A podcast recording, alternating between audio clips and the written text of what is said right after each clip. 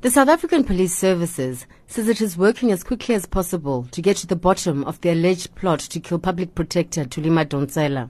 Madonsela told the Sunday Times that on the 1st of April, she received an SMS informing her of a plan to arrange what would look like a car accident next month.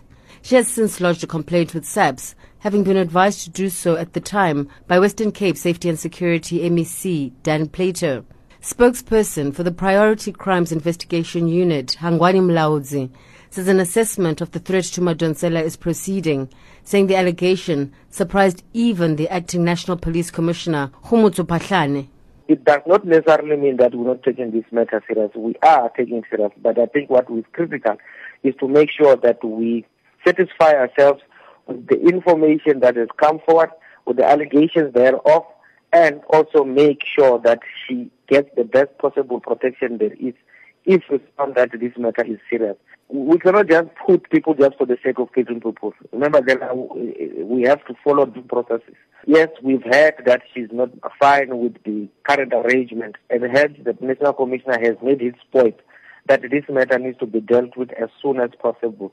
The threat to her life has reportedly traumatized Madonsela, whose security detail, she says, was beefed up at the time of the SMS threat, but subsequently downscaled and remains so currently.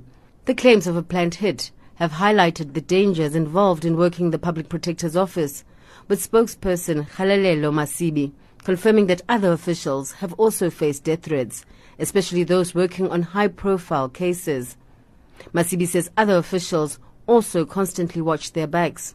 In general, staff members that have been involved in sensitive investigations have also received threats and uh, they have been taking precautions and time and again have been receiving threats from we, we suspect that those that are being investigated it has been an ongoing thing for them. They've been, you know, feeling rather unsafe. Some have reported that they were being followed.